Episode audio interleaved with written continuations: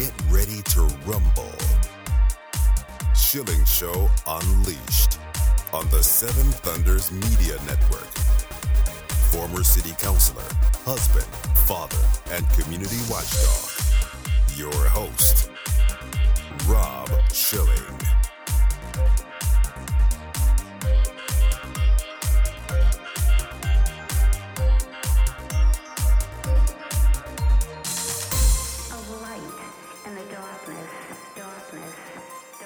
Welcome to the Schilling Show Unleashed podcast. Remember, your direct support makes our show possible, and you can directly support this podcast by visiting schillingshow.com and then clicking on the Patreon banner at the top of the page to make a monthly contribution.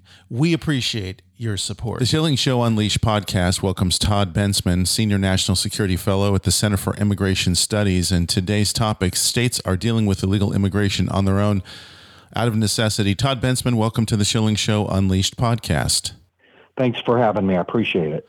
I want to talk first of all about Title 42 because there's a lot going on around this, and people have probably heard the term but might not understand it. What is Title 42?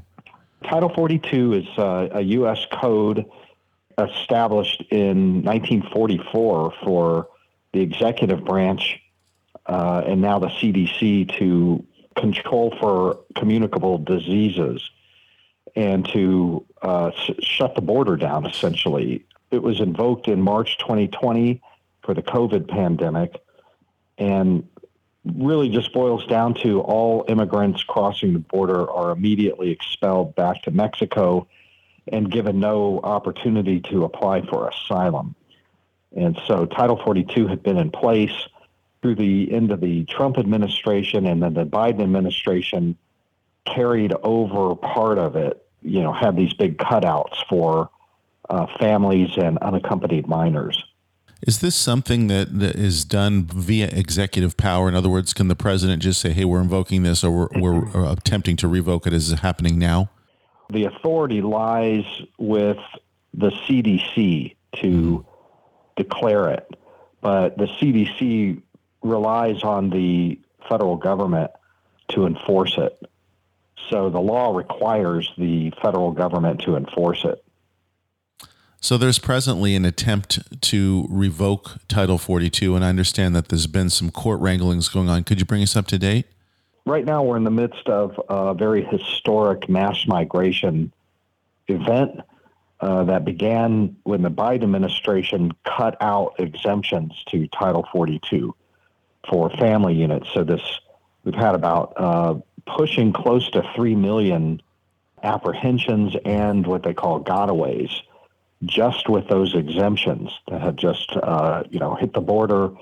Uh, probably about 1.3 million have been allowed into the country, rewarded for their illegal border crossings, and about 650,000 others have gotten through unapprehended. What the plan is now uh, is to lift the, the rest of Title 42 on everybody else, mainly single adults and um, other other families, and they're expecting about eighteen thousand a day mm. coming through. Right now, there's maybe um, seven thousand uh, or eight thousand a day. So it should it should more than double. They're expecting it to more than double, which would be, I mean, we're already in a disastrous chaos down there, and this will just be it'll go from disastrous chaos to complete catastrophe. That's kind of what's in the offing, and now there's so there's court wrangling and there's political wrangling. Democrats are facing a tough midterm election, especially Senate incumbents, and so the Democrats actually are pushing to uh, hold Title 42 in place because it's at least one last speed bump. While we're already in historic territory now, you know, whatever this thing that's going to come next is by, you know, orders of magnitude greater. So the Democrats are pushing for it. Some Democrats are obviously, I would imagine they're joined by virtually all the Republicans. Is that going to have an influence? Has there been any indication from the Biden administration that they're willing to back off? No, uh, there has been no public indication. There's been a, there was a little bit of reporting. Uh, Axios did a piece not long ago that suggested that they were kind of mulling it over. but I think that they were waiting for these court cases to kind of win their way, and maybe they can get out of having to do it themselves. And it does look like uh, Louisiana federal court stayed it for now, although I don't think it'll push it past the November election, which is, I think, really what the Democrats are hoping for. They just can't tolerate the, you know, the the visuals of eighteen thousand a day total attracting all mm-hmm. national attention in a sustained way just before the election. So, what is the anticipated political fallout? It's got to be immense, or they wouldn't be changing their tune. I think a lot of prognostication is is that you know the Republicans will take the House by far, retake the House, but it's always been a question about whether they could take the the Senate. And I think what they're looking at is that they would lose the Senate over this and and so that you would have the uh, Republicans have both chambers solidly, both chambers, uh, and then the uh, Biden White House, uh, and so you'd have a, another split government like this. That's sort of what's at stake, I think, but in a uh, politically, but in a broader way, the nation really would you know suffer in a lot of different ways. You know, having that level of really no no border at all. Yeah, this is where I wanted to go with it because I often refer to it when I'm talking about it as the former southern border of the United States of America. Is oh. that an overstatement? Because it sure sounds like there's very little, if any, border enforcement going on presently. There is border enforcement in, you know, California and to a certain extent in Arizona and New Mexico, where the epicenter of the crisis is, where the big kind of breach in the levee uh, if you want to think like, you know, Hurricane Katrina, mm. it just was this one breach in the levee that flooded the city, right? And that's in Texas. So right now, Title 42 is effectively not even being used because the anticipation uh, within the world of aspiring migrants was so great that they already began flooding over and are currently swamping the Border Patrol and all of our infrastructure. I mean, it was already swamped before, but there was still some Title 42 pushback, expulsions. It's already, uh, you know, completely out of control. I mean, everybody's just flooding in, pouring, pouring in by the thousands and thousands all day long, all night long, even during the daytime hours. I don't know how to describe it. I mean, you have to kind of go down there to see this thing. You know, thousands and thousands of people just walking across and getting in. We're just letting everybody in. Nobody, nobody's, nobody's being pushed back. It's just a wide open border in parts of South Texas and also sometimes in Del Rio and Yuma, Arizona is the other spot where there's a, a breach. Tens of thousands of people are just pouring through there every day every week. If all of these people are are pouring in through these points, is is it by design that they're coming to these places? Is there any interdiction at all? In other words, are they being stopped and asked who they are and then let to go on, or are they just clearly walking into the country and assimilating themselves? Well, what Border Patrol does typically uh, when in situations like this is they they take names, they take fingerprints, they run them through a facility just long enough for them to get COVID test and document, legal document that is what's called like a notice to report or a notice to appear later. It's kind of an honor system of like report to ICE in the next three months sometime in the city of your choice. And then they just get on buses and, and airplanes and fly all around the country. From River to Chicago or New Orleans or any city in the country is about maybe uh, 72 hours, 48 hours. So there is some control. We know we at least have names and, and fingerprints and things like that. And a lot of them are being given cell phones. Supposed to be a way for the government to, to keep in touch with them, so to make sure that they to check in with them that they report to ICE huge, huge numbers. We have reporting in on this. Uh, huge numbers of these people over the. That we've been doing this for about a year and three months. Mm-hmm. Never report because why? You know right. why? They're yeah. I'm amazed that anybody does. Well, some do because if you apply for asylum, there are benefits. Um, you're not going to get it. Most of these people do not apply, do not qualify for asylum. Uh, they're economic migrants. There are very, very few numbers of them will actually be granted asylum. But the backlog is five years before a, a case even comes up to decide that, and then you can appeal that into you know for ten more years if you want. but all during that, you get to qualify for public welfare benefits and work authorization, and you're basically legalized for all those years. There are some benefits to applying for asylum for some people, but most just want to work illegally. And so they just want to get past Border Patrol. And there's no deportation. They ended uh, all deportation in, in America. They don't have to worry about, like, you know, ICE catching up with them at some point and, and deporting them. They're, even if they commit terrible crimes, they still get to stay. You mentioned, Todd, the buses and airplanes, and, and many people just really can't get their minds around who's paying for this and where are they going and under what arrangement? Well, it's confusing. In a lot of cases, the immigrants are paying for the transportation themselves you know, bus fare is pretty cheap. So if you've got friends or relatives in the country, you just have them pay for it and you pay them back later. So it's not that big of a deal. Mm-hmm. But on the other hand, we're also seeing families of uh, three or four. They're considered vulnerable families, but I've seen them. They're just regular families who are being given government checks for $4,400 and airfare and being escorted right through the TSA lines to right onto to the planes. They, a lot of them don't have identification or proper identification, so they have to be escorted onto the planes, and so there's that. That's happening too. You know, there are nonprofit organizations that are helping out with subsidizing the transportation too. So there's all different kinds of help, but I, I would say that most of them are just picking up the bus fare. You know, it's not that big of a deal.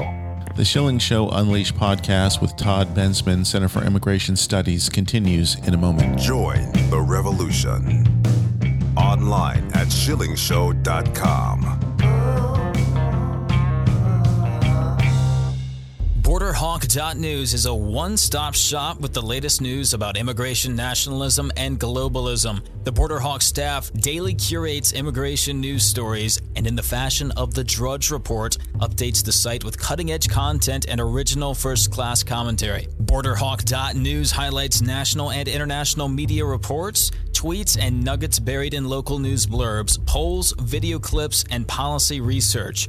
Borderhawk is pro legal immigration, pro rule of law, but against an unsecure border as countless Americans have suffered violence at the hands of criminal illegal aliens. And an increasing number of Americans are concerned about how mass migration affects their daily life. Borderhawk.news will remain on the forefront of the immigration issue with a buffet of info to read, evaluate, and share. Bookmark Borderhawk.news, add them on social media at Borderhawk News on Twitter.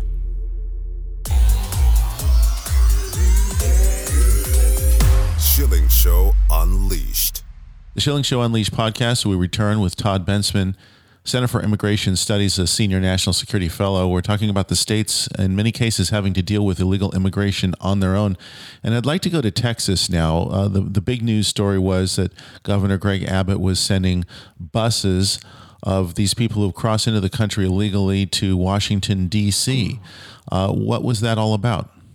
Well, that particular operation, I think, was uh, a little bit of uh, political optics and, and stagecraft. It's not a significant thing. It doesn't mean anything. Uh, the more significant operation that Texas uh, did, which I think was, was very innovative and meaningful and impactful, uh, at least in the beginning, was that they had their the state troopers began vehicle inspections, safety inspections at America's busiest land ports for trucking. They jammed up four or five of these bridges, international bridges, for you know tens of miles into the Mexican interior until the with this implicit threat that you know, we're going to, you know, ruin your economy if you don't stop the illegal immigration on your side. That to me was far more interesting and meaningful and, and potentially impactful than this bus thing that was happening. I think most of the media focused on the bus thing, but that to me is not interesting at all. What was interesting uh, and what people probably ought to pay more attention to is the fact that four Mexican state governors were forced to the bargaining table with Greg Abbott, the Texas governor, and agreed to mitigate, staunch a lot of the illegal immigration coming through their states into Texas. I mentioned earlier that Texas is the epicenter of this whole thing. So they have these agreements in place maybe for about a week now, maybe 10 days. The big question is, you know, are they effective or, or the, what are the state, what are the Mexican state governments doing about this? And at this point, it's, it may be just a little bit too early to say whether it's effective. The Texas governor, as part of the agreement, made it clear that that if he doesn't like the result, then he'll block the bridges again. So I'm waiting to see whether they're going to block the bridges again because I haven't been down there in the last week or so, but by most accounts, I'm hearing that it's just the flow is greater than ever. Like I, it doesn't seem like anything's happening at all. So, what was the response of the Biden administration to Governor Abbott taking this bold step? Well, for one thing, you have to remember that diplomacy, international diplomacy, is a duty and responsibility that resides wholly with the White House and, and the State Department. What this did effectively was seize that from the federal government, and you have Greg Abbott running diplomacy with a sovereign national government of Mexico. That obviously is not a pleasant thing.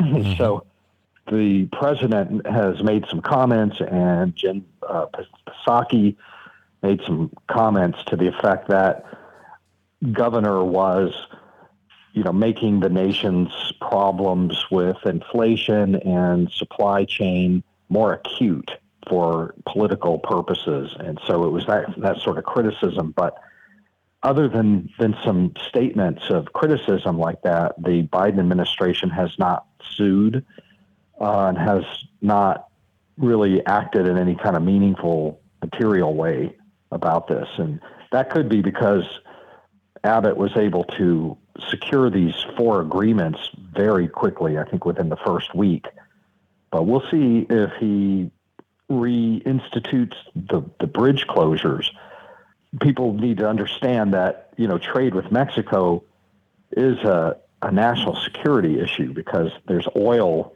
imports over that border, lots of you know auto and vehicle parts mm-hmm. uh, moving over, and you know the administration could maybe make a legal claim that you know the state government is interfering or you know d- degrading national security and also just meddling in affairs that it has no legal authority to meddle in. But that would be a really interesting legal case because the state also has a total right to conduct truck safety inspections. A state like Texas, let's stay there for a second. I want to go to Florida, but a state like Texas uh, that, that has bearing the brunt of, of much of this problem the federal government abdicating its duties. What are their other options? Do they declare a state of emergency and start apprehending people? Do they have other legal options? Are they completely at the mercy of the Biden administration? Well, the state of Texas has already been, for, for much of the last year, conducting its own operations on the border. They've what's called Operation Lone Star, which involves deployments of state troopers and criminal investigators and really about $4 billion worth of expenditure down there for to plug up the gaps and to do what it can. A couple of the other innovative ideas that they've tried, they're arresting immigrants on state trespassing charges and state alien transportation charges in an expanding, ever expanding areas of the border, but not not the entire border because there are limitations to what they can do and where they can do it. they also have begun erect, erecting the uh, Trump fence. And I mean, it's the wall mm. that, that we're all familiar with. They are erecting walling on private lands uh, where they have been given permission to do that, as much of it as they can put up. And they also have a chain link fence, you know, miles of it actually, that they put up along other private lands. And so they're doing what they can, but ultimately they don't feel or they have not asserted a legal right to pick up migrants and put them back in Mexico, which is what I think everybody wants the state to do. They've come right up to the edge of that, but have not crossed. There is an argument that is being made uh, that there's a you know Title 10 of the Constitution allows, and it, it is does seem pretty explicit that it, uh, it would allow individual states to muster force to repel an invasion mm-hmm. uh, from from their territory, and I think that's I mean that's sort of the one place that that Abbott has not gone yet, and that's just because I think I mean he doesn't talk about that very much. When he had primary campaign opponents a month or two ago, uh, those campaign they, they, were to his right. Those those uh, primary opponents were arguing that they would do that if they if they would get in, and they were thoroughly beaten by Abbott in those primary campaigns. There was clearly not much resonance about that issue in the campaign, and so I think he's feeling like I don't really have to do this, and I think it is fraught because if he did try to do that, he'd face a couple of problems. One is that in order to expel immigrants, you have to take them physically across the international bridge. And those international bridges are controlled by who? Federal CBP officers who answer to the White House. I think that they would you would have a um, confrontation at the base of the bridge. You're not passing here with those immigrants. We're not letting you cross. Uh, and that would just be the first obstacle. You know, what do you do there? You have everybody draws their guns. I mean, what you, I mean, what happens there? I don't think anybody wants to have a standoff between state troopers and federal agents or something at the bridge. And then the other issue is, uh, in my mind, is that you know the the government of Mexico has to agree diplomatically to accept migrants, to accept expulsions uh, that's a diplomacy that only happens between federal uh, governments.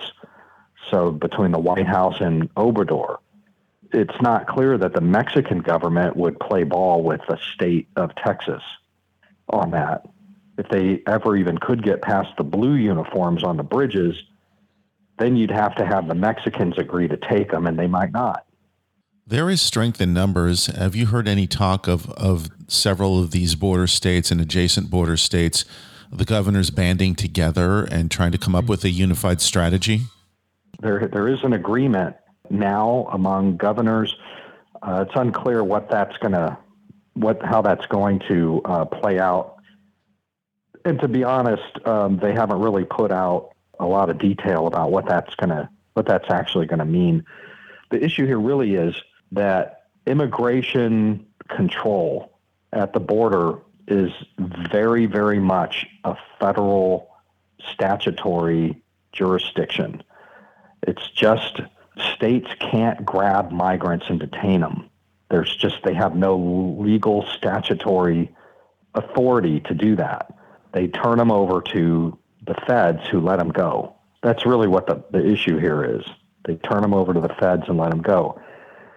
So the states right now are trying every possible, they're put into this position where they're just trying to find every possible breach in, in and around and over the mm-hmm. laws, the statutory authorities to do what they can. But it just seems to always be thwarted or limited or, you know, they just can't, it's not stopping the mass migration. That it's just, it's a federal authority. It's Border Patrol it's CBP.